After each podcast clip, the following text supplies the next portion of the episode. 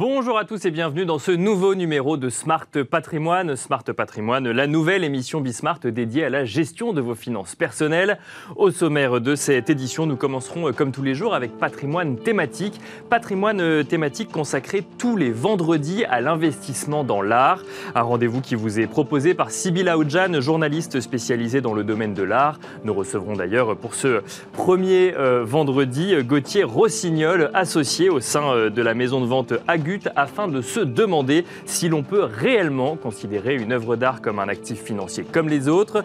Et puis dans Enjeu euh, patrimoine, nous aborderons la thématique du crowd lending, le prêt participatif via des plateformes spécialisées.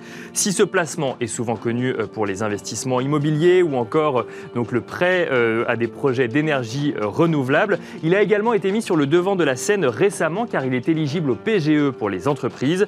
Comment fonctionne ce type de placement? Qu'attendre en termes de rendement. Nous en parlerons avec Florence Demopéou, directrice générale de financeparticipative.org, et Aurélien Gouraud, directeur des opérations et du développement chez Lendopolis. Et puis dans la deuxième demi-heure de notre émission, nous serons ensuite rejoints comme tous les jours par Laura Olivier, journaliste chez Club Patrimoine, afin de donner la parole aux professionnels du secteur de la gestion de patrimoine et de comprendre leur vision en cette rentrée de septembre. Bienvenue à vous tous qui nous regardez. Smart Patrimoine, c'est parti.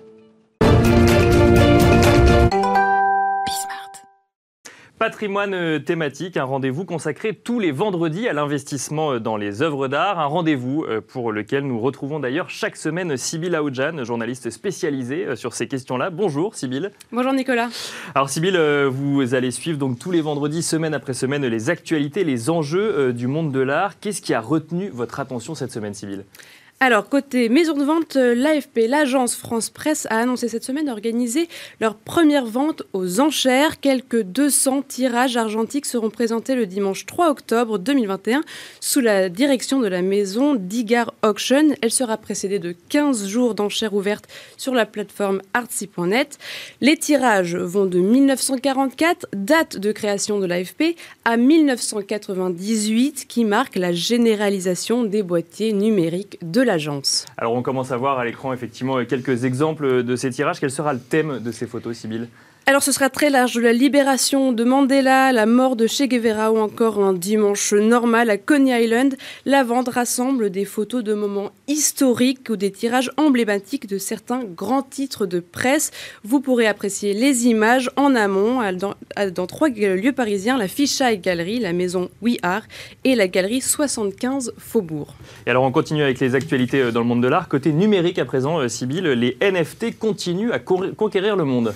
Oui, Christine part en Asie pour une première vente de NFT Non-Fungible Token du 17 au 28 septembre. La vente No Time Like Present permettra aux acheteurs de faire une offre pour les trois types d'œuvres d'art NFT les plus populaires. Alors accrochez-vous, CryptoPunk, hashtag 9997, Board Ape Club, le numéro 8746 et Meatbeat, le numéro 6337. Les CryptoPunks sont des collections de 10 000 visages pixelisés Board Ape Yacht Club est une collection de 10 000 personnages ape, donc des singes, conçus par euh, Hugo Labs. Et Midbeat est une collection de 20 000 caractères numériques créés par Lava Labs. Voilà, des noms faciles à prononcer, hein, on l'aura compris.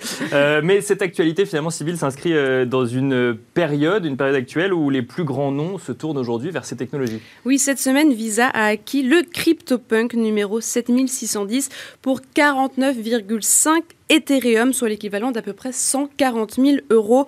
On voit bien que certaines institutions essaient de se placer sur ce genre d'actifs. Et puis pour les maisons de vente, cela permet aussi de se tourner vers une nouvelle génération d'acheteurs. 73% des acheteurs NFT sont nouveaux chez Christie's avec un âge moyen de 38 ans. C'est 13 ans de moins que l'âge moyen des clients des autres ventes.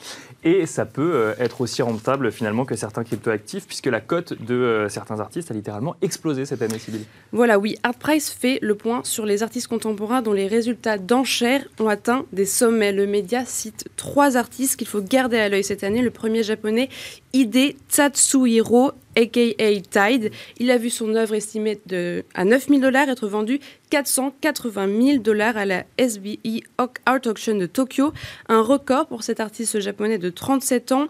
La toile en question, Two of Us, représente un chat inspiré des dessins animés et des mangas.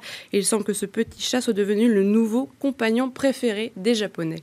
Alors ça, c'était au Japon, aux États-Unis à présent. Euh, celle qui sort du lot, c'est l'artiste Emily Mae Smith.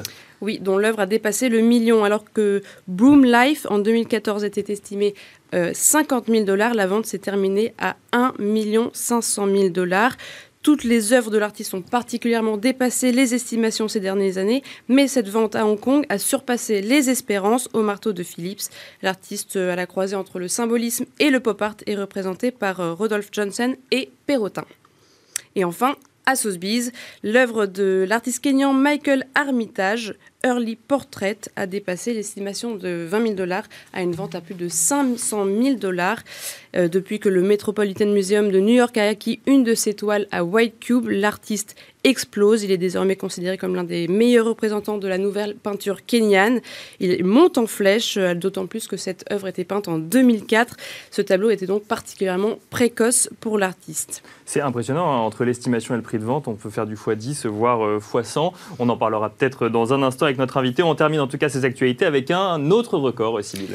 Voilà, le peintre Li Ufan qui a été adjugé à 3,1 milliards de won, donc 2,66 millions de dollars un record pour cet artiste coréen vivant. C'est East Winds qui est devenu l'œuvre d'art la plus chère d'un artiste sud-coréen vivant. Et cela a été annoncé par, mercredi par Seoul Auction. C'est une pièce phare de la série Winds de Lee datant des années 80. Merci beaucoup, euh, Sybille Aoudjan, de nous avoir euh, du coup présenté les actualités du monde de l'art euh, de cette semaine. Sybille Aoudjan, je rappelle que vous êtes journaliste spécialisée dans le monde de l'art et nous avons justement le plaisir d'être en plateau avec Gauthier Rossignol, associé à la maison de vente Agut. Bonjour Gauthier Rossignol. Bonjour. Alors on a entendu effectivement ces actualités dans le monde de l'art et on a compris que les, les, les, ordres de grandeur peuvent être parfois démesurés quand, quand on parle en tout cas des NFT. Pour ce premier vendredi, vous l'avez compris, c'est un rendez-vous hein, euh, tous les vendredis pour comprendre un petit peu l'investissement dans l'art. On a souhaité, avec Sybille, poser un cadre un petit peu pédagogique sur euh, cet investissement. Et euh, je vais commencer en étant un petit peu provocateur avec les critiques qu'on peut faire sur l'investissement dans l'art, ou en tout cas ce qu'on peut entendre. Et on entend souvent que c'est un monde d'initiés ou que l'investissement dans l'art ou l'achat d'une œuvre d'art, c'est réservé à ceux qui ont les moyens, voire beaucoup de moyens. C'est un constat que vous partagez ou c'est une idée un peu fausse de l'investissement dans l'art aujourd'hui? Euh, l'art n'est pas uniquement un marché dédié aux initiés et aux gens fortunés. Ça, c'est pour répondre à une des questions que vous avez posées. La seconde, c'est euh, investir dans l'art. Euh, c'est pas galvauder l'art, c'est pas c'est pas le réduire uniquement à un placement financier. D'accord. l'art dans toute sa splendeur a quelque chose en plus que tous les placements financiers, c'est qu'en plus vous pouvez en jouir. Donc là, on ouvre tout le champ des possibles. Euh, quand on peut profiter de ce que l'on aime, parce que ça reste très subjectif, l'art peut commencer à 1,50€. Tout dépend euh, de quel point de vue on se place. Bien sûr. Tout dépend des, goûts des, uns et des autres. Jusqu'à 400 et quelques millions d'euros, voire bien plus. Et on verra demain avec les NFT. En effet, alors en France, le Conseil des ventes nous impose euh, plusieurs limites, euh, un cadre. Et aujourd'hui, on ne peut pas forcément vendre des NFT comme ça. aux États-Unis, Christie Sotheby's s'y mettent. ce seront certainement les nouveaux prix de demain. On verra si ce seront les nouveaux prix de demain en France euh, pour nos collectionneurs. Mais aujourd'hui, on a un marché mondial. Donc euh, les acheteurs sont partout, quel que soit le pays. Est-ce qu'il faut s'y connaître ou est-ce qu'il y aurait des clés particulières euh, ou alors voir une typologie d'acheteurs spécifiques On peut acheter sans s'y connaître. On peut investir en ayant forcément des compétences ou être accompagné. Si on parle d'investissement, on a besoin d'avoir des connaissances on a besoin d'être accompagné, soit par un expert, soit par un marchand, soit par une maison de vente aux enchères, euh, soit par un curateur au sein d'un musée. Voilà. On a besoin d'être accompagné parce qu'il y a des écueils dans lesquels il ne faut pas tomber. Euh, acheter de l'art euh, comme ça à tout va, il faut déjà savoir ce que, ce que l'on aime. Et comme toute chose, il faut être cohérent. quand vous êtes collectionneur et que vous voulez lancer une collection, certains auront besoin d'avoir un thème. On n'achète pas comme ça pour le plaisir d'acheter. Certains le font très bien. Donc on, plaisir quoi, une, une, une, période en particulier ou une Oui, en fait, euh, c'est bien d'avoir une thématique, c'est bien d'avoir un angle. euh, comme dans la presse, c'est bien d'avoir un angle, tout simplement pour avoir un fil conducteur. Il faut donner un sens à sa collection. Euh, moi, je m'occupe de l'automobile ancienne. Je vois aussi des voitures modernes, mais des voitures de prestige. Je vois certains collectionneurs qui, euh, parfois très fortunés, vont simplement aller sur les populaires françaises des années 50, 60, 70. Pourquoi? Parce qu'elles les ont fait rêver quand ils étaient petits. Euh, certains nouveaux collectionneurs, vous parlez des nouveaux collectionneurs qui ont 38 ans chez Christie's et euh, c'est 73% de la nouvelle clientèle sur les NFT. Euh, ces 73% de nouveaux clients étaient certainement déjà clients d'autres maisons de vente ou chez Christie's, mais sur d'autres domaines. Et en fait, aujourd'hui, ces collectionneurs-là vont sur les NFT parce que c'est un nouveau marché. On est toujours en quête de nouveaux marchés. Parce qu'il faut répondre à une demande et puis surtout, il faut créer le besoin. Il faut susciter l'envie. Parce que c'est un marché. C'est pour ça qu'on peut parler d'actifs financiers. Ça reste un marché. Avec ça reste de une économie. Mais Tout à fait. Quand vous parlez d'écueil dans, dans, ce marché, est-ce qu'il y a, faut être un peu initié. Est-ce qu'il y a des différences sur euh, un marché euh, financier euh, normal et le marché de l'art qui pourrait avoir des spécificités vraiment propres? Les écueils dans lesquels il ne faut pas tomber. Si, vous voulez, vous avez la possibilité d'acheter je vais prendre du LVMH au CAC 40, euh, c'est facile, ça prend 38% cette année, euh, voilà. Euh, et vous avez la possibilité d'acheter ce qu'on appelle des Young Timers aujourd'hui dans l'automobile de collection. C'est des voitures des années 80, 90, 2000 qui ont très clairement le vent dans le dos aujourd'hui avec, il euh, faut savoir que l'automobile ancienne, c'est 476% d'augmentation entre 2012 et 2015. Donc c'est colossal, c'est plus que l'or. Donc ça veut dire quoi Un, young timer, c'est entre guillemets, euh, on anticipe une progression future du prix pour le coup, et donc euh, là, on, vient, on vient chercher ça comme un actif, comme un actif financier. Exactement, exactement. Certains collectionneurs vont se dire plutôt que de mettre tous mes œufs dans le même panier, certaines personnes qui ont en plus des liquidités assez importantes vont investir dans le CAC, vont investir dans l'immobilier, vont investir dans euh, dans d'autres bourses internationales, et puis ensuite vont aller vers euh, euh, les peintres vietnamiens, vont aller vers l'automobile, vont aller vers l'or, vont aller vers l'horlogerie, vont aller vers les vins. les vins connaissent depuis cinq ans, les vins et spiritueux, un chamboulement total avec le marché chinois. les Chinois sont acheteurs et en plus consommateurs. Aujourd'hui, vous achetez une caisse de Romanée Conti, nous on la boit jamais. Eux, ils la boivent. Ah bah, eux, clac, ils ouvrent la boîte, ils débouchent. Et Sur, les, sur les œuvres d'art euh, en tant que telles, euh, du coup, effectivement, là, vous avez donné plusieurs exemples, notamment l'exemple d'un investissement en action. Aujourd'hui, si on achète, euh, si on reprend l'exemple d'LVMH, une action LVMH, on est à peu près, on est assuré à 100% ou presque de pouvoir revendre son action LVMH. Quand on achète une œuvre d'art, est-ce qu'on a la même certitude aujourd'hui? Et notamment quand on l'achète, si je reprends les montants qui étaient évoqués tout à l'heure, où on passait une, une œuvre estimée à 50 000 euros qui se vend finalement, finalement 1 500 000 euros, euh, dollars, pardon, c'est en dollars. Euh, est-ce que là, on a la même assurance de, du coup de pouvoir revendre quand on se place d'un point de vue d'un investisseur dans l'art? Effectivement, on est content de l'avoir dans son salon, mais euh, il y a un moment où on veut faire cette revente. Alors, encore une fois, si on est bien accompagné, on achète au bon moment et on achète la bonne œuvre. tout marché est générationnel. Et ça, c'est fondamental. Aujourd'hui, on parle de NFT, on parle d'acheteurs qui ont moins de 40 ans. Aujourd'hui, acheter par exemple un monnaie n'a plus la même cote qu'il y a 20 ans. Ça paraît hallucinant. On parle, mhm. parle d'un monnaie, c'est dans tous les grands musées, c'est à la Art Gallery, c'est à. Vous voulez dire que la cote a baissé sur 20 ans? Bien sûr. Bien sûr, aujourd'hui, euh, on veut un Viala, euh, on veut un, Bien sûr, certaines signatures seront toujours très importantes, un Munch, un Picasso. Est-ce qu'il existe des valeurs sûres euh Il existe des valeurs refuges. LVMH euh, est une valeur refuge. Je prends Mais dans le monde de l'art. Et dans le monde de l'art. Mais bien sûr qu'il existe des valeurs refuges. Vous prenez de grandes signatures, ce sont des valeurs refuges. Euh, Donc on peut considérer qu'il va y avoir une augmentation Bien sûr. La seule chose, c'est qu'on va appeler ça des placements de bon père de famille. c'est pas là-dessus. Vous parliez de 50 000 dollars à 1 500 000 dollars. Là, non faut, faut, faut, pas croire cela. En revanche, il y a des marchés peut-être plus risqués, dans une certaine mesure, euh, mais qui vous promettent monts et merveilles, et bien souvent ce ne sont pas des promesses. Et vous avez des valeurs ou des placements, je parle là pour le coup d'art, qui sont plus sûrs, mais, euh, aussi euh, entre guillemets, euh, à des prix nettement plus élevés pour certains, parce qu'on va chercher de très grandes signatures. Euh, la plus-value va être euh, plus stable, plus lente, mais elle est quasi certaine. Voilà. et après, pourquoi Monet aujourd'hui a, moins la cote? Attention, je suis absolument pas en train de dire que la cote de monnaie est en train de s'effondrer, ce n'est pas du tout le cas. Je dis simplement que la clientèle qui s'intéressait à cet art, elle a vieilli.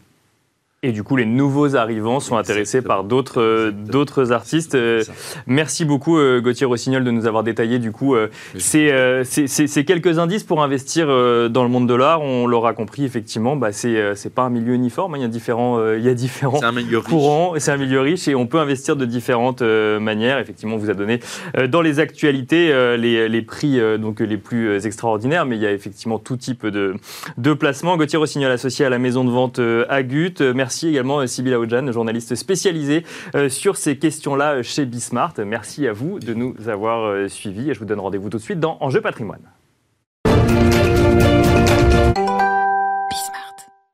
Enjeu patrimoine, c'est le moment de décortiquer un sujet d'actualité avec plusieurs experts euh, autour de la table afin de comprendre comment gérer au mieux son patrimoine.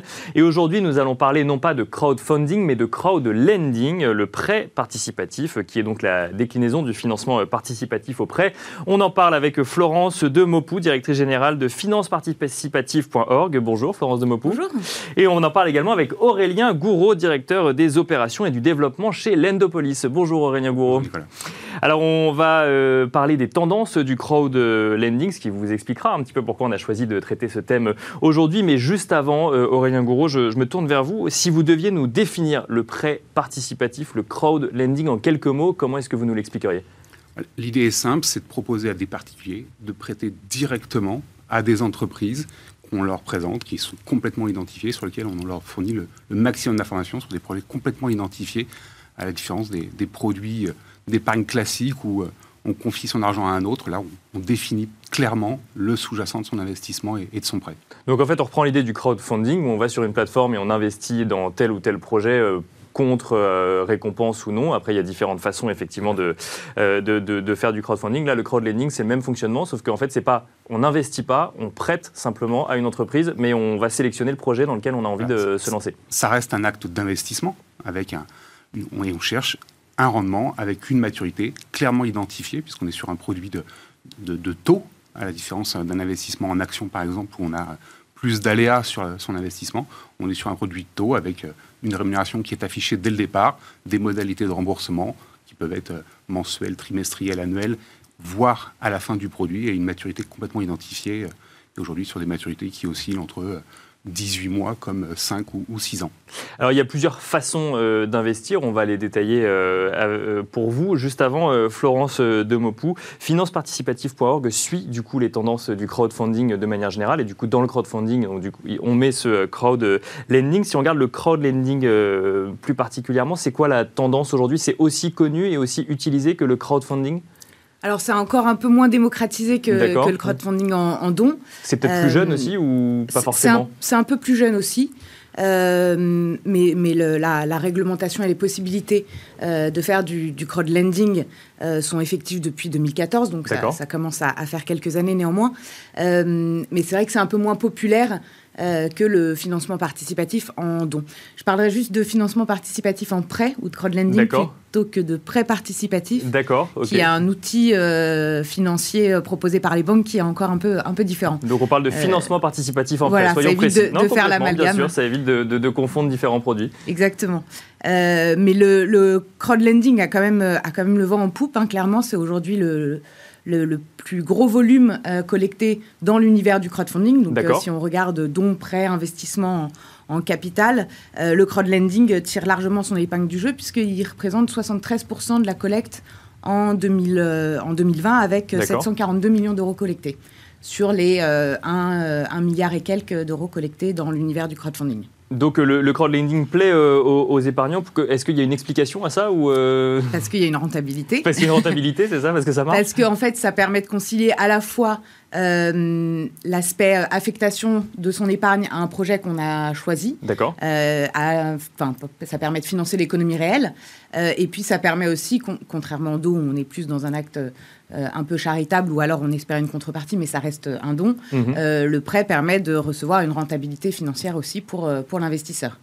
Alors j'ai le, le crowd lending ou du coup le financement participatif en prêt est éligible au PGE.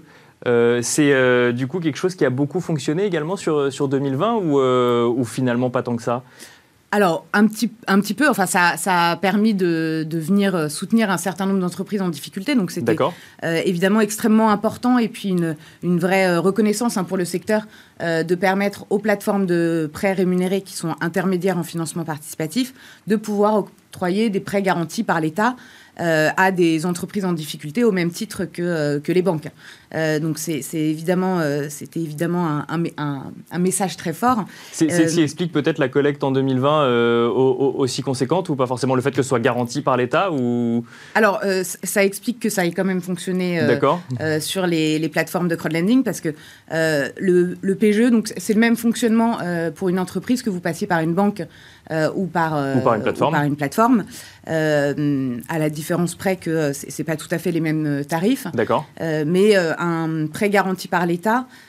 sur une plateforme de financement participatif, la plateforme ne va pas pouvoir se rémunérer au-delà de 1000 euros sur, le, sur le projet. D'accord. ce qui Ça, c'est le cadre légal ou c'est. Oui, c'est ce qui a été euh, décidé entre euh, le secteur du financement participatif et euh, la direction générale du Trésor. Donc pas plus de 1000 euros de rentabilité finalement, ou en tout cas... De, de, frais. De frais payés par, l'entreprise, effectivement. Par, par, l'emprunteur, pardon. Par l'emprunteur, d'accord. Donc l'entreprise qui, qui vient effectivement chercher des fonds. Et côté particulier, c'est capé la première année à 2% de taux d'intérêt. Donc c'est nettement plus bas que mhm. les taux d'intérêt qu'on va voir sur d'autres projets qui ne sont pas financés via des PGE sur les plateformes. D'accord. Mais c'est des prêts qui sont garantis par l'État à hauteur de 90%, ce qui explique un taux d'intérêt Ce fameux couple rendement-risque, on le retrouve partout. Hein, donc il n'y a, a, pas de raison que dans le crowdlending, on ne le retrouve pas. Moins de risques, moins de rendement. voilà, exactement. Euh, après, euh, les PGE, euh, c'est près de 5 millions d'euros collectés en, en, 2020. Euh, donc euh, sur les 742 euh, millions d'euros collectés, ça reste un, petit volume parce que c'est des prêts aussi qui sont qui restent risqués à, la fois pour la plateforme qui va les octroyer et puis pour le prêteur euh, derrière qui, euh, qui, affecte son épargne. Alors Aurélien Gourou, on a effectivement évoqué là, le, PGE. C'est une des façons euh, de faire du financement participatif en prêt. il y a également l'obligation, ça tout le monde connaît. Le prêt directement, alors c'est quoi la différence entre les deux? Il y en a un qui est un, titre financier qui est potentiellement négociable. D'accord. D'accord. Avec, et de l'autre côté, le prêt ou le mini-bon qui est un outil qui a été créé par Emmanuel Macron quand il était ministre de l'économie. Donc on a différents outils financiers qui sont, qui sont disponibles. mais la, grande différence, c'est que l'obligation est un titre négociable, comme l'est une action, par exemple, qu'elle soit cotée ou non, à la différence d'un prêt qui est un contrat entre deux personnes, une entreprise qui emprunte et, un prêteur. Donc on a vraiment deux choses euh, différentes. L'autre aspect un petit peu important, c'est que sur une obligation, vous avez une, masse d'obligataires avec un représentant de cette masse, qui généralement est, est la plateforme qui a géré la collecte, là où le, prêt et le mini-bon se font vraiment, ce sont des contrats entre, entre parties. On, a une représentation de la masse qui est un petit peu moins naturelle, une protection un petit peu potentiellement un petit peu plus faible que l'entreprise peut traiter avec chacun de ses, emprunteurs, là où avec des obligataires, elle traite avec une, masse, donc euh, elle peut pas se oui, ça, avec, euh, traiter différemment. Euh, elle traite, c'est tout le monde est géré pareil entre guillemets, alors que quand on prête directement, même, même si on passe par une plateforme bah, finalement. Aujourd'hui, avec les usages, on a euh, les, emprunteurs se retrouvent avec une masse, mais qui légalement n'a pas de, de, réalité. Mais euh, elle, bon là, on a cette petite différence technique, mais on a voilà, cette, palette d'outils financiers qui sont à notre disposition. L'obligation reste maintenant euh, un peu la norme et commence à s'imposer sur euh, la plupart des opérations qui sont menées par les, plateformes. Non, mais c'est intéressant effectivement de connaître effectivement les différentes façons d'investir et de savoir que même s'il y a une plateforme, au bout d'un moment, euh, quand on parle de prêt, c'est un, contrat entre la personne qui prête et l'entreprise euh, et l'entreprise directement. Il y a deux questions qui viennent comme ça quand on parle de crowdlending. La première, c'est le eh, ces plateformes existent, mais avant ça, il y avait des banques. Comment est-ce que, du coup, les deux, euh, les deux existent? Parce que, bon, prêter à des entreprises, il y a quand même des institutions qui le font depuis très longtemps, ça s'appelle des banques. Donc, du coup, comment est-ce que le crowdlending et ces plateformes arrivent à émerger? Puis après, la question des rendements, mais peut-être d'abord cette question, euh, Florence de Mopou, de, bah, de, la cohabitation entre les deux. Euh, parce que trouver des épargnants qui ont envie de choisir euh, les euh, produits dans lesquels ils investissent, on imagine que c'est assez facile. Mais les entreprises, pourquoi est-ce que, enfin, qu'est-ce qui font qu'elles viennent euh, sur une plateforme de, crowdlending? D'abord Florence de Mopou et ensuite Aurélien Gouraud. Oui, y a, alors il y, a, une coexistence. On n'est pas venu remplacer les, banques, hein, loin de là. Euh, mais il y, avait, y, avait un marché et c'est bien pour ça que, enfin, il y avait un besoin et c'est bien pour ça que le, marché euh, s'est développé parce que les banques prêtent aux entreprises évidemment, mais elles prêtent pas à toutes les entreprises. Elles prêtent pas forcément pour tout type de projet. Elles sont parfois un peu frileuses à prêter pour tout ce qui est besoin immatériel. Mhm. donc en fait, les, plateformes de financement participatif viennent aussi combler un, un trou dans la raquette pour permettre à ces entreprises d'aller chercher des financements là où les, les banques sont parfois frileuses à, prêter à ces entreprises. Euh, d'une part, et puis d'autre part, c'est aussi pour, pour l'entreprise, c'est aussi un, moyen de diversifier en fait ses ressources et de ne pas dépendre uniquement d'une banque, mais d'avoir euh, plusieurs, euh, plusieurs interlocuteurs en, face. C'est aussi un moyen de communiquer puisqu'elle va, elle, en fait, elle va quand même afficher son projet, son produit, son entreprise Au grand public de manière publique, voilà, accessible sur une euh, sur une plateforme. Alors, c'est aussi le, contre-coup du, du crowdlending, c'est qu'il faut pouvoir s'exposer. Hein. Euh, évidemment, Il faut on ne peut pas rester complètement secret et on, on étale euh, ces chiffres à, à, des investisseurs, enfin des prêteurs particuliers potentiels. mais ça permet de se faire connaître en, plus de, en plus du financement qui est apporté, qui est apporté par la plateforme, ce, que ce, que, ce qui n'est pas permis côté banque. Aurélien Gouraud, du coup, même question. Si, si, si, je comprends bien, on, on, peut se dire assez rapidement, OK, bah, finalement, euh, du coup, les projets sont plus risqués sur les plateformes de crowdlending qu'ils le sont sur, euh, quand ils, parce que du, qu'ils le sont quand ils sont proposés à une banque? Alors, les banques ont des, des, filtres de sélection qui font que mécaniquement, elles vont tendre vers les projets les, les moins risqués. Euh, mais il n'y a, a pas de distorsion à ce point entre des produits risqués auprès des plateformes et, des produits non risqués pour, pour les banques. On a quand même une, une, marge qui est beaucoup plus faible et des, des projets types qui vont aller euh, vers l'un ou l'autre. Le, profil de risque est un, critère. Après, il y a euh, une rapidité d'action. D'accord. Euh, les banques, malgré tout, sont entrées dans des process qui sont extrêmement longs de prise de décision et de validation des dossiers. Et ce, malgré qu'on ait un interlocuteur quand on est une banque et qu'il faut rassembler une foule quand on est une plateforme? C'était, ça a été les, les, débuts du crowdlending où c'était le frein au développement des plateformes. C'est-à-dire que les entreprises s'inquiétait du temps de collecte. Aujourd'hui, on voit des temps de collecte qui sont devenus extrêmement courts. Euh, et on se retrouve, je vais prendre un exemple, euh, euh, notre record de collecte, c'est 6 millions d'euros. Entre l'ouverture de la collecte et la libération des fonds, il s'est passé 40 jours. vous prenez une petite phase d'étude au préalable et de structuration du produit. un tel montant, 6 millions d'euros auprès d'une banque aujourd'hui, vous allez mettre entre toutes les phases d'analyse, de passage en comité, des temps qui seront à peu près similaires. Ce fait que la durée de collecte n'est plus un frein aujourd'hui. Et on voit même des collectes qui mettent 48 heures euh, pour être, pour être close. Alors je rappelle que l'Endopolis est une filiale du coup d'un groupe bancaire, hein, de la Banque Postale. Euh, pour autant, c'est deux acteurs différents. Comment ça fonctionne? Le, le crowdlending a sa façon de fonctionner et la Banque Postale a son autre façon de fonctionner On est complètement indépendant et aujourd'hui, euh, une entreprise peut très bien appeler la Banque Postale pour financer un projet ou nous appeler et il n'y a pas de... N'y a pas de, de synergie, on va dire, en tant que telle, même si euh, parfois certains dossiers euh, se retrouvent chez, chez on vous met en concurrence chez l'un ou l'autre. La concurrence ne euh, se fait pas si, naturellement. Généralement, le, porteur de projet sait exactement ce qu'il veut et il se dirige assez rapidement vers l'un ou l'autre des acteurs. Là où le, monde bancaire et, les plateformes ont, évolué, c'est-à-dire que 2014, qui est le début du, du statut, on a une volonté, de la plupart des plateformes de, disrupter le modèle aussi bien auprès des emprunteurs qu'auprès des épargnants, puisqu'on mhm. propose aux épargnants d'investir directement dans des projets concrets qui sont capables d'identifier et d'analyser eux-mêmes. Euh, quelques années plus tard, on se rend compte que ces deux mondes se sont, euh, ont, appris à travailler ensemble. Les plateformes euh, collaborent avec les banques sur des projets où on vient financer une partie du projet, la banque en finance une autre partie, et les, les, crédits. Les crédits C'est ça, on peut, on peut cumuler les deux aussi euh, au, niveau des banques. D'accord, et, au niveau des banques et des Et puis on retrouve des banques qui ont compris l'attrait pour les investisseurs d'avoir du financement perfectif avec des projets très concrets, et donc les banques qui sont rentrées dans le schéma et qui rachètent certaines plateformes ou collaborent avec certaines, voire créent en interne une propre plateforme pour euh, leurs épargnants. Alors très très très rapidement, parce qu'on n'a plus tout le temps, euh, Florence de Mopou, on n'a pas parlé de rendement, et euh, ça peut intéresser quand même les, les épargnants dans une émission sur le patrimoine, les rendements moyens sur, sur le, financement participatif en prêt?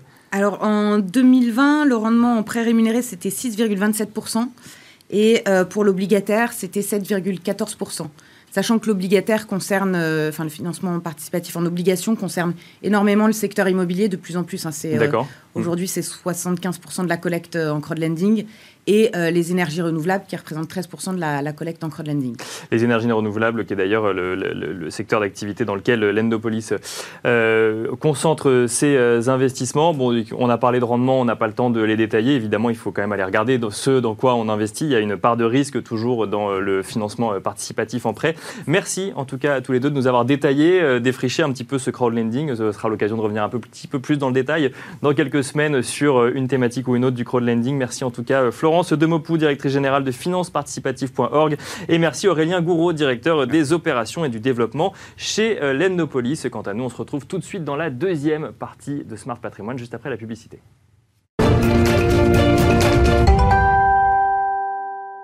Rebonjour et bienvenue pour cette deuxième partie de Smart Patrimoine, une deuxième partie d'émission en partenariat avec Club Patrimoine où tous les jours à 13h30 nous donnons euh, l'appareil aux professionnels du secteur de la gestion euh, de patrimoine mais aussi aux experts pour décrypter leurs enjeux et leurs choix euh, en cette période de rentrée. Nous avons d'ailleurs été rejoints pour cette deuxième partie par Laura Olivier, journaliste chez Club Patrimoine. Bonjour Laura. Bonjour Nicolas, bonjour à tous.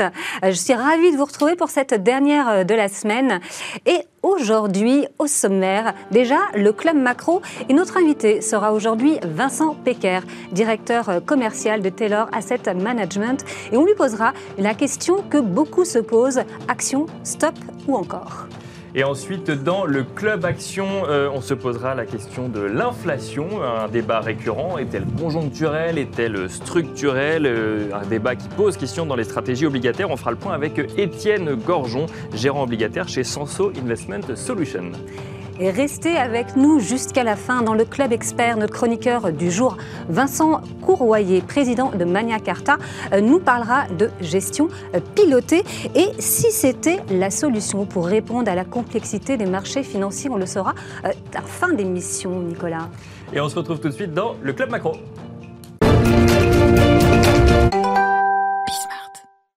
Et bienvenue dans le club macro. Vincent Pecker, directeur commercial de Taylor Asset Management, vient de nous rejoindre. Bonjour Vincent. Bonjour. Bonjour Laura, bonjour Nicolas. Alors, on va tout de suite rentrer euh, dans le vif euh, du sujet euh, avec vous, Vincent, parce que je suis sûre qu'on vous pose la question tous les jours. Action. Alors, qu'est-ce qu'on fait aujourd'hui? On y va On n'y va pas? Si oui, est-ce qu'on y va à fond? Ou est-ce qu'on y va sur la pointe des pieds? Parce que quand même, les marchés ont un petit peu corrigé la semaine passée. Ah, c'est une question effectivement qui revient souvent et pour nous, euh, gérants action, euh, la question de savoir s'il faut telle semaine ou tel mois de l'année, euh, aller sur les actions n'est pas spécialement fondamental. Effectivement, nous, quand on nous pose la question, bah, les marchés sont hauts, est-ce qu'il faut sortir Les marchés, enfin, les indices ont bien progressé. On pourrait tenter de dire oui, pourquoi pas. Sortons et puis attendons de voir et revenons quand c'est plus bas. Le problème, c'est qu'on se, on s'expose à une deuxième question euh, qui va être la question du réinvestissement. Mhm. Les marchés ne sont pas à l'abri de reprendre 30% euh, dans les 18 prochains mois. Dans ce mhm. cas-là, qu'est-ce qu'on fait? On reste en cash en attendant une crise qui potentiellement arrivera dans deux ans, trois ans, peut-être quatre ans. Et donc, du coup, on se retrouve avec des portefeuilles immobiles. Donc, notre sentiment en tant que gérant action, c'est qu'il faut garder de l'action 365 jours par an. Alors, mhm. évidemment, ah, c'est votre métier. C'est ça. C'est notre métier, mais à affiner euh, en fonction du profil de l'investisseur, en fonction de son horizon euh, de placement, bien évidemment. Après, évidemment, pas n'importe quelle action. Et c'est mhm. là que notre rôle intervient. C'est-à-dire qu'en tant que, gérant, nous sommes des stock pickers. Et quand on regarde un indice, prenons le CAC 40, hein, qui, euh, qui, qui, qui, est l'indice référence de, nos, de nos clients et puis de, de, nos, de nos auditeurs, c'est un indice qui, depuis le début de l'année, arrêté hier soir, fait à peu près plus 20 mhm. euh, depuis le début de l'année. Mais quand on ouvre le capot et quand on regarde ce qu'il y a dedans, on retrouve un Saint-Gobain à plus 67 et un total à plus 5. Donc il y a 62 points d'écart entre le meilleur élève et le moins bon élève euh, de l'indice euh, depuis le début de l'année. Donc ça montre qu'il y a des disparités qui sont énormes et le rôle d'un gérant action, c'est d'aller sélectionner les, les valeurs dans son portefeuille en fonction euh, bah, de son process, de sa méthodologie. C'est-à-dire que la gestion indicielle, c'est bien quand les marchés font plus 20. Euh, mhm. c'est ce que je dire. Est-ce que c'est le moment de la gestion active, là, euh, en cette rentrée de septembre, puisqu'on a vu des indices américains et, européens, ou en tout cas CAC 40, j'entends, qui ont progresser de manière pas uniforme, mais en tout cas suffisamment rassurante dans un monde où tout allait bien, entre guillemets, c'est-à-dire qu'après, d'un point de vue financier, c'est-à-dire qu'il bah, y avait un soutien monétaire, il y avait un soutien budgétaire, plus compliqué, mais qui était quand même présent euh, aux États-Unis et en Europe. Il y avait une reprise qui était là. On se disait, les indices montent, c'est très bien, en fait, il suffit de faire de la, gestion indicielle et tout va bien. Là, on, on rentre dans un moment un peu plus d'incertitude. Il y a cette question du tapering, à voir si... Euh, puisque ce n'est pas vraiment une surprise. La question, c'est calendrier, c'est si ça change vraiment quelque chose pour euh, un gérant euh, action ou pas, vous nous le direz. Mais est-ce que du coup, là, on rentre dans le moment de la gestion active de, bah, là, il faut aller sélectionner, euh, il faut aller sélectionner telle valeur plutôt que telle valeur? C'est plus que jamais le moment de la gestion active. Effectivement, alors, vous, vous parliez au passé à l'instant en disant il y avait une reprise, il y avait du soutien. Non, je disais, il y avait le meilleur des deux mondes. Voilà. Et là, maintenant, c'est plus forcément coordonné de la même manière. La situation, euh, pour nous, est quand même mhm. euh, très positive. Effectivement, on, tend à, commencer à la nuancer, euh, enfin, la situation macroéconomique, j'entends, hein.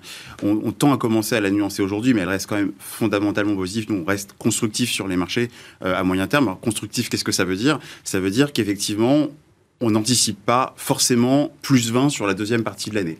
effectivement, les marchés, euh, à notre sens, notre scénario, c'est qu'ils vont continuer à progresser euh, dans, des, euh, dans des proportions peut-être un, peu moins, un peu moins fortes et peut-être un peu moins uniformes. Et c'est à ce moment-là, effectivement, que la gestion active prend tout son sens.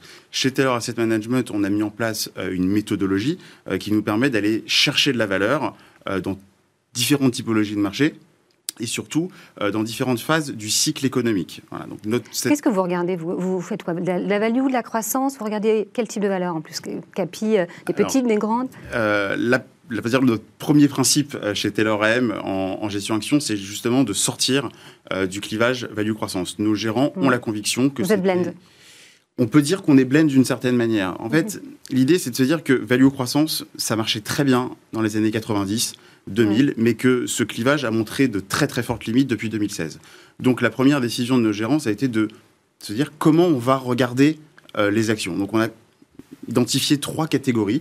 Valeurs défensives, donc qui vont être des valeurs socles de portefeuille, qui sont en général les, références de la cote sur des marchés très matures, prenons par exemple Air Liquide, des valeurs offensives qui vont être présentes sur des marchés un peu moins matures mais avec des potentiels de croissance très importants, mhm. par exemple des Dassault Systèmes, et les valeurs cycliques qui portent bien leur nom et qu'on va plutôt euh, favoriser euh, dans des phases soit de reprise économique, soit d'accélération de cycle. Et en fait, le, rôle de nos, gérants, c'est de, positionner le curseur entre ces trois types euh, de sociétés, et ça en fonction d'un scénario macro.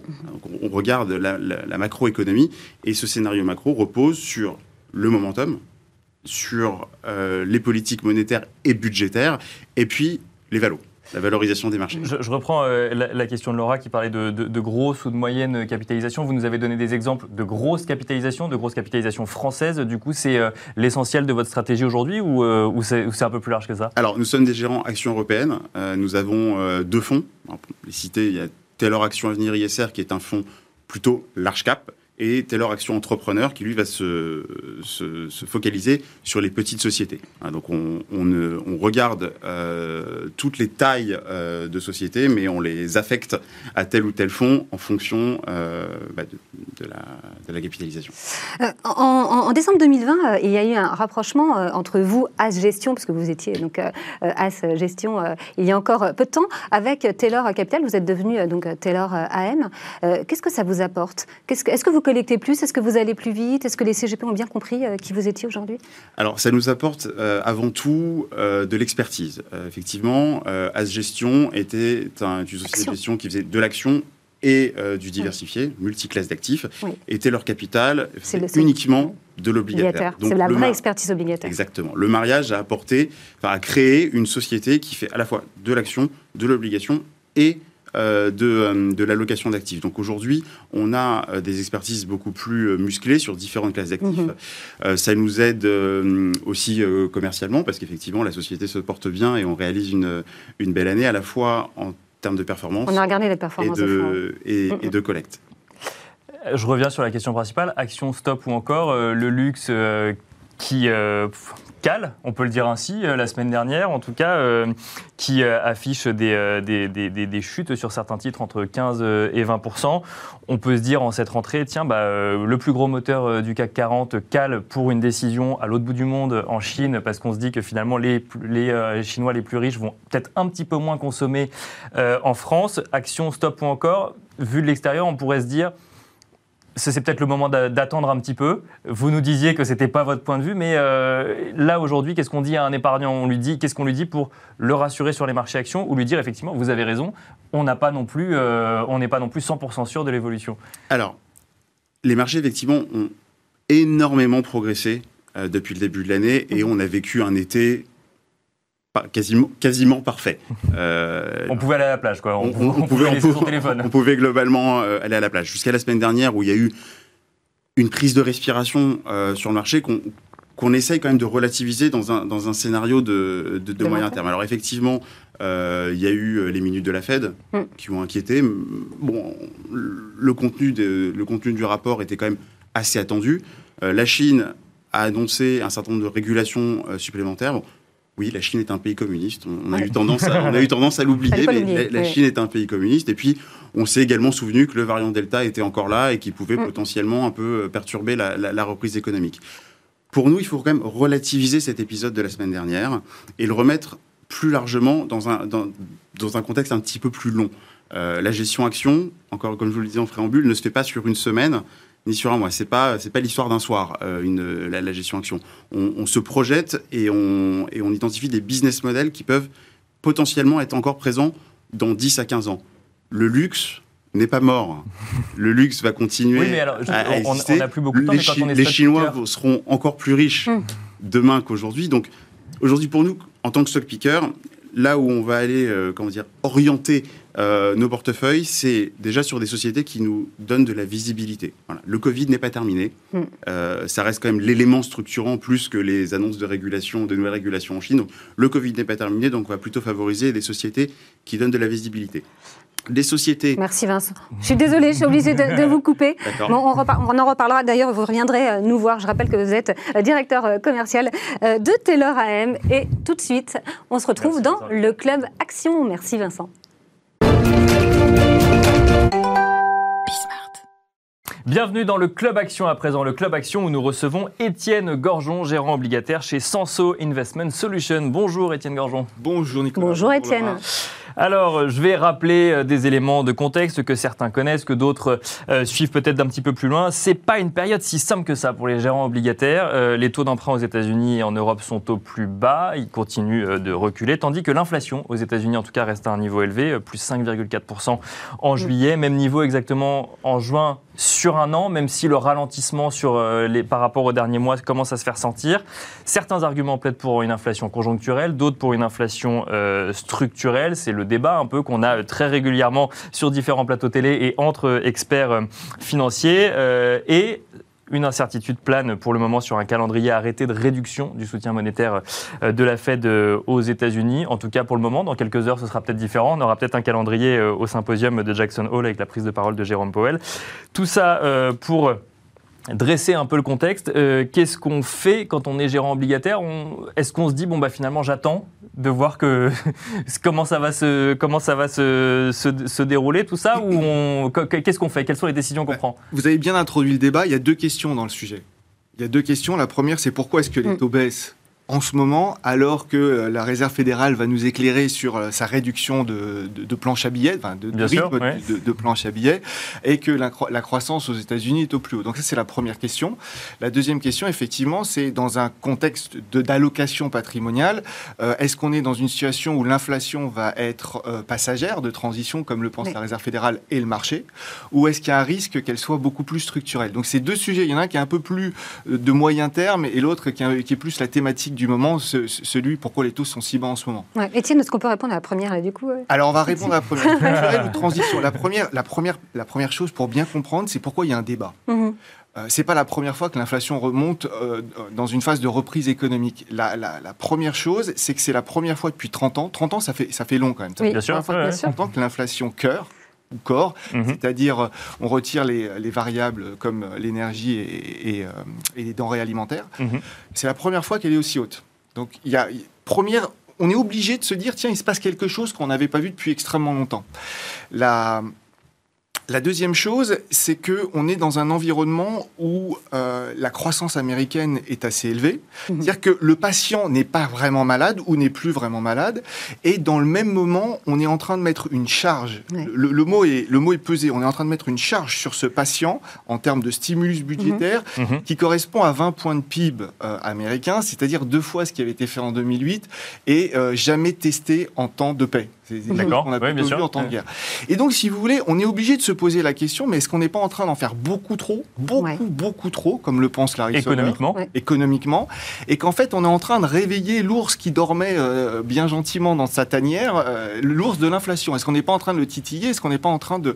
Et donc, le débat est vraiment là. Une chose est sûre, c'est qu'on ne peut pas trancher pour l'instant. Ce qu'on peut voir, c'est mhm. que ça fait 4 mois désormais que l'inflation cœur, c'est celle-là qu'il faut regarder, est mhm. au plus haut. 4 mhm. mois, ça commence à être euh, une inflation euh, qui, de transition, mais qui dure. Oui, une transition euh, qui n'est pas si passagère que ça. Et une autre chose qui, à mon avis, est probablement le message principal qu'on souhaite passer, nous, chez Senso, c'est dire vous êtes prêts à une inflation de transition. Tout le monde est prêt, c'est ce que, le consensus de marché. Il n'y a pas grand-chose à changer dans vos allocations. Cependant, si et ceci n'est pas petit. Il y a une probabilité que cette inflation structurelle, cette probabilité augmente. Elle est, on ne peut pas l'ignorer. Si cette inflation devait devenir structurelle, alors attention parce que c'est des constructions de portefeuille qui, qui, n'ont absolument rien à voir avec celles qui sont en ce moment. Ça aurait des implications assez fortes en termes de bah, plutôt des marchés un peu compliqués, voire euh, très compliqués. Euh, et c'est ça le débat. C'est soyez prêts au cas où. Mais bah, Ça c'est la deuxième question hein, parce que quel, quel serait l'impact justement d'une inflation structurelle sur les portefeuilles? En fait, tout ce que vous avez connu il va falloir, euh, va falloir revenir dans les années 70. Donc une un environnement qui est très peu porteur pour tous les marchés, que ce soit obligataire ou action, ce qui veut dire que dans la majorité des cas, vous allez probablement perdre de l'argent. Donc il faut simplement être prêt parce que depuis, on a appris pas mal de choses, on a des nouveaux instruments. Donc il y a des façons de se prémunir et même de gagner de l'argent mmh. avec des fonds, enfin, avec des fonds euh, qui peuvent se protéger contre les baisses de marché en utilisant, en utilisant des dérivés. Sur la partie obligataire, faut, c'est ce qu'on a fait d'ailleurs dans nos fonds, c'est réduire les maturités moyennes. Mmh plus c'est long, plus vous êtes exposé à des augmentations de taux ou une inflation assez forte. Donc il faut avoir des fonds assez courts en maturité moyenne. Vous pouvez sortir des performances positives. Ce que vous avez, vous, des fonds Ce qu'on a fait exactement, euh, parce que ça coûtait rien de le faire, de se protéger. Mhm. Donc c'était une opportunité.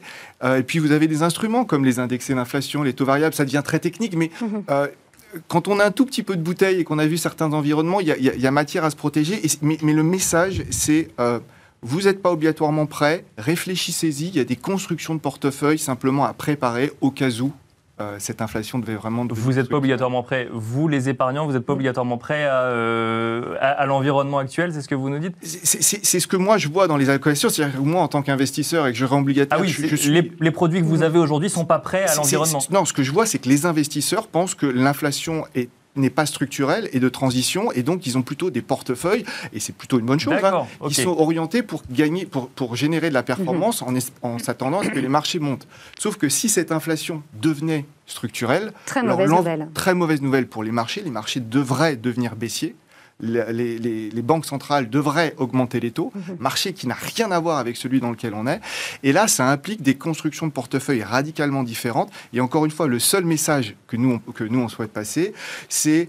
Euh, vous savez gérer un environnement non inflationniste ou faiblement inflationniste. Attention, soyez prêts au cas où il y a des choses à faire. On n'est pas obligé de prendre des pertes. On peut se préparer. Voilà le message. Alors, il y a le au cas où. Euh, je me suis amusé, euh, on s'est amusé d'ailleurs avant cette émission à bah, regarder un peu les arguments euh, de part et d'autre, inflation conjoncturelle, mm. inflation structurelle. Vous avez, vous, déjà une, une position sur le sujet alors, il y a l'argument favorable à une inflation structurelle, c'est celui de Larry Summer, et, euh, il est très bien fait. Hein. c'est euh, normalement vous devez euh, générer un déficit budgétaire mhm. qui est en phase avec votre avec votre baisse de PIB. Mhm. Or, il n'y a plus de baisse de PIB. On a récupéré aux États-Unis les, les, plus hauts, on a dépassé les plus hauts, et on est en train toujours de mettre une charge. Pardon, le mot est, un peu fort, mais voulu, de 20 points de PIB, ce qui est encore une fois colossal. Donc, on ne sait. Mais en même temps, les États-Unis ne pouvaient pas faire autrement bah, En fait, vous pouviez faire beaucoup moins.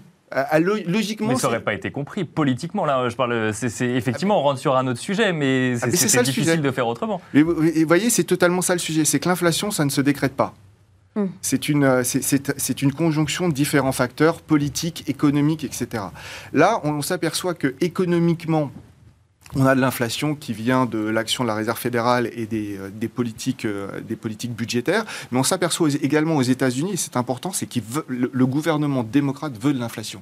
Si vous regardez les speeches, de, pardon, les, euh, les discours de Joe Biden, c'est plus de pouvoir d'achat, c'est plus d'aide, c'est plus de euh, de soutien aux, syndicats.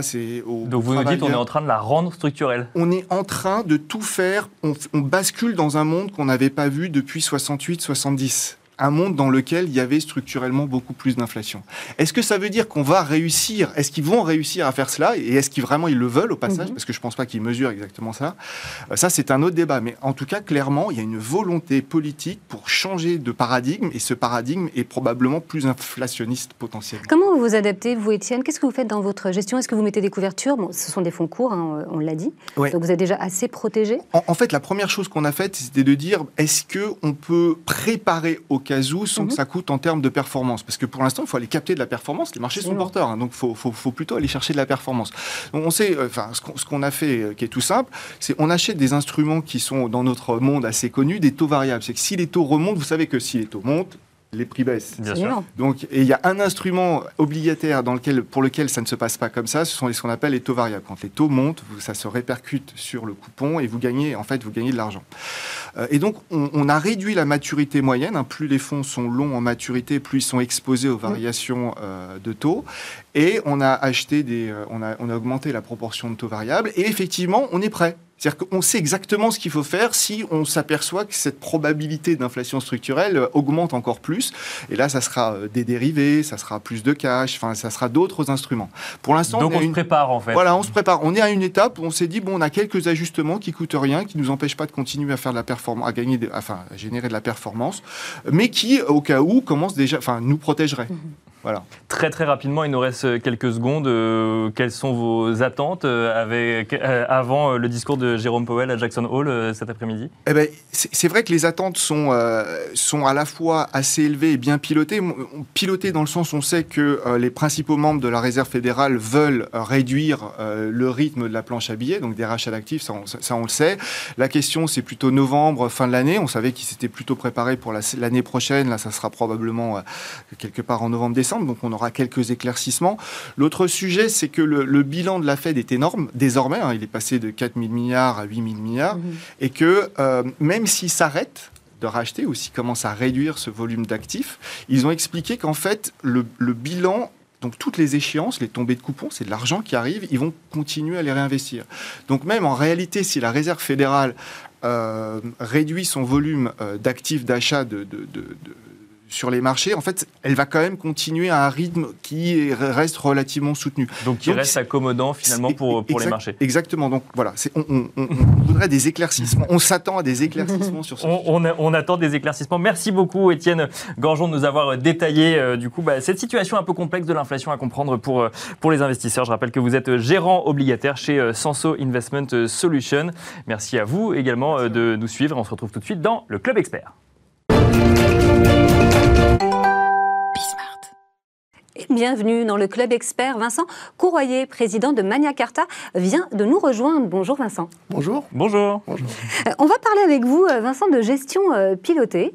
et, est-ce que c'est une solution efficace pour répondre à la complexité des marchés financiers? Et puis déjà, vous êtes aussi CGP. Hein. Quelle est la place des marchés financiers, justement, dans la mission du CGP alors, notre métier en tant que CGP, à accompagner l'investisseur, euh, c'est d'essayer d'organiser son patrimoine en fonction de ses projets et d'essayer de le valoriser.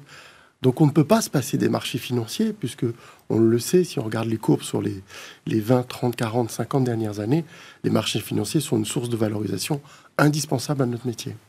Alors ça, c'est le point de vue CGP. Du côté des épargnants, est-ce qu'ils euh, sont euh, plutôt euh, frileux ou au contraire plutôt friands d'un investissement sur les marchés financiers? Alors, bien évidemment, je dirais qu'en France, on a une spécificité. Il y a une vraie aversion, crainte, qui est plutôt liée à une méconnaissance. C'est fort le terme vraie aversion.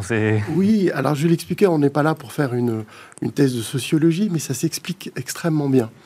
depuis 1945, l'État-providence pourvoit nos moyens nos besoins primaires. Hein, je vais parler de la retraite. Si on fait des comparaisons avec les pays anglo-saxons, il faut préparer sa retraite, donc on ouvre un compte mhm. titre tout de suite. Donc on, investit dans des fonds de pension, dans des trites. En France, on n'avait pas besoin de ça. Donc on ne connaît pas comment les, le marché financier fonctionne. Puis deuxième élément, on a une spécificité qui était le fonds euro. Mhm. Mhm. Garantie, liquidité, performance. Pourquoi aller chercher autre chose alors que vous avez un produit qui, ni plus ni moins, investit sur les marchés financiers derrière Est-ce que pour vous, c'est un, outil indispensable, la gestion pilotée? Alors, effectivement, on se doit maintenant d'utiliser les marchés financiers, hein, puisque, comme je disais tout à l'heure, le paradigme du fonds euro a explosé depuis quelques années, donc on se doit les utiliser. Maintenant, nous, notre métier est d'être allocateur de risque auprès de l'investisseur, pas d'être gérant financier. Pour utiliser les marchés financiers, être gérant financier, il faut être à 100% dessus. Maîtriser les facteurs macro, micro, géopolitiques, démographiques, j'en passe, et des meilleurs, on est obligé de consacrer 100% de son temps. Donc la gestion pilotée est une manière de pouvoir bénéficier de cette expertise à l'intérieur de mon, de mon investissement. Il suffit de regarder 2020. Hein. En l'espace de quelques mois, on a eu un cycle économique qu'on a l'habitude de voir sur plusieurs années. Ben là, cette année, en quelques mois, on l'a eu. Donc il était indispensable, indispensable de faire confiance à, un, professionnel. Alors vous avez parlé d'aversion euh, au marché financier de la part des épargnants. Du coup, quand vous leur dites gestion pilotée, j'imagine qu'ils ne savent pas forcément ce que ça veut dire euh, au premier abord. On peut peut-être redéfinir euh, ce que c'est que la gestion pilotée? La gestion pilotée, c'est intégrer un produit dans leur allocation d'actifs qui va apporter une valorisation par rapport à leur projet, par rapport à leur volonté de valorisation de leur patrimoine. Donc on est sur quelque chose qui est extrêmement euh, didactique et où on va mettre, on va tenir une promesse mhm. vis-à-vis du, de l'investisseur. Mais alors, gestion pilotée, pilotée par qui? Alors, par un gérant financier, dont D'accord. Donc, on délègue finalement en fait euh, la, la, responsabilité de gérer l'actif de l'épargnant à un professionnel euh, du secteur en fait. Oui, mais la délégation n'empêche pas la surveillance. on va continuer à le, à le, contrôler, à le surveiller. Et c'est vrai que c'est ça, c'est le CGP du coup qui surveille effectivement. Avec le client, c'est notre métier. Avec l'investisseur, c'est notre métier de surveiller, d'arbitrer quand c'est nécessaire, euh, de réinvestir quand c'est utile, de changer de classe d'actifs quand c'est quand c'est quand c'est possible, de sécuriser quand la performance est au rendez-vous. On attend ça, nous, du CGP, mais aussi du gérant financier. Et quelle place on va donner dans l'allocation justement à la gestion à piloter, Vincent? Comme un tout autre produit. C'est celui qui va probablement apporter le plus de valorisation. Mhm. Donc on va le suivre peut-être de manière un peu plus importante, mais on va aussi l'intégrer comme un autre produit, comme un autre produit qui serait euh, sur d'autres classes d'actifs, euh, que ce soit du crédit ou que ce soit du, de l'immobilier. Donc ça a vraiment sa place dans l'allocation de risque, tel que notre métier de CGP doit l'entreprendre. du, coup, si euh, je suis épargnant et que je vais voir un CGP, qu'on me propose la gestion pilotée, je me dis, bon, bah, c'est la gestion pilotée qui m'apportera la performance. Je suis tranquille puisqu'il y a un professionnel derrière qui, euh, qui va gérer. C'est la gestion pilotée qui va m'apporter une certaine sécurité sur la recherche de cette performance. Alors, euh, il y a une promesse, il n'y a pas un engagement ni une garantie, on est bien d'accord. Hein. On est sur les marchés financiers mais on va faire la promesse. Et le gérant financier, ce qu'on attend de lui, mhm. c'est lorsqu'on a atteint la promesse, en termes de performance, de volatilité ou de perte maximale, c'est qu'il protège le travail qu'il a réalisé. C'est ça, savoir s'arrêter à temps finalement. Que ce soit en mai, que ce soit en septembre, c'est pas grave. Si on attend 7%, une fois qu'on a atteint 7%, mhm. on va protéger ces 7% autant que faire se peut. Donc on ne doit pas chercher la meilleure performance, si je comprends bien, mais euh, rester en lien avec euh, bah, les attentes de celui qui a investi euh, son argent. On est bien au service de l'investisseur. C'est euh, très clair. Merci beaucoup Vincent euh, Courroyer euh, de nous avoir détaillé cette gestion pilotée, président de Mania Carta Patrimoine. C'est déjà la fin de Smart Patrimoine. C'était encore un plaisir de l'animer à vos côtés, Laura. Merci plaisir beaucoup. partagé, Nicolas. Et merci à vous de nous avoir suivis. On se donne rendez-vous à présent lundi pour un nouveau numéro de Smart Patrimoine. Passez un bon week-end. À lundi.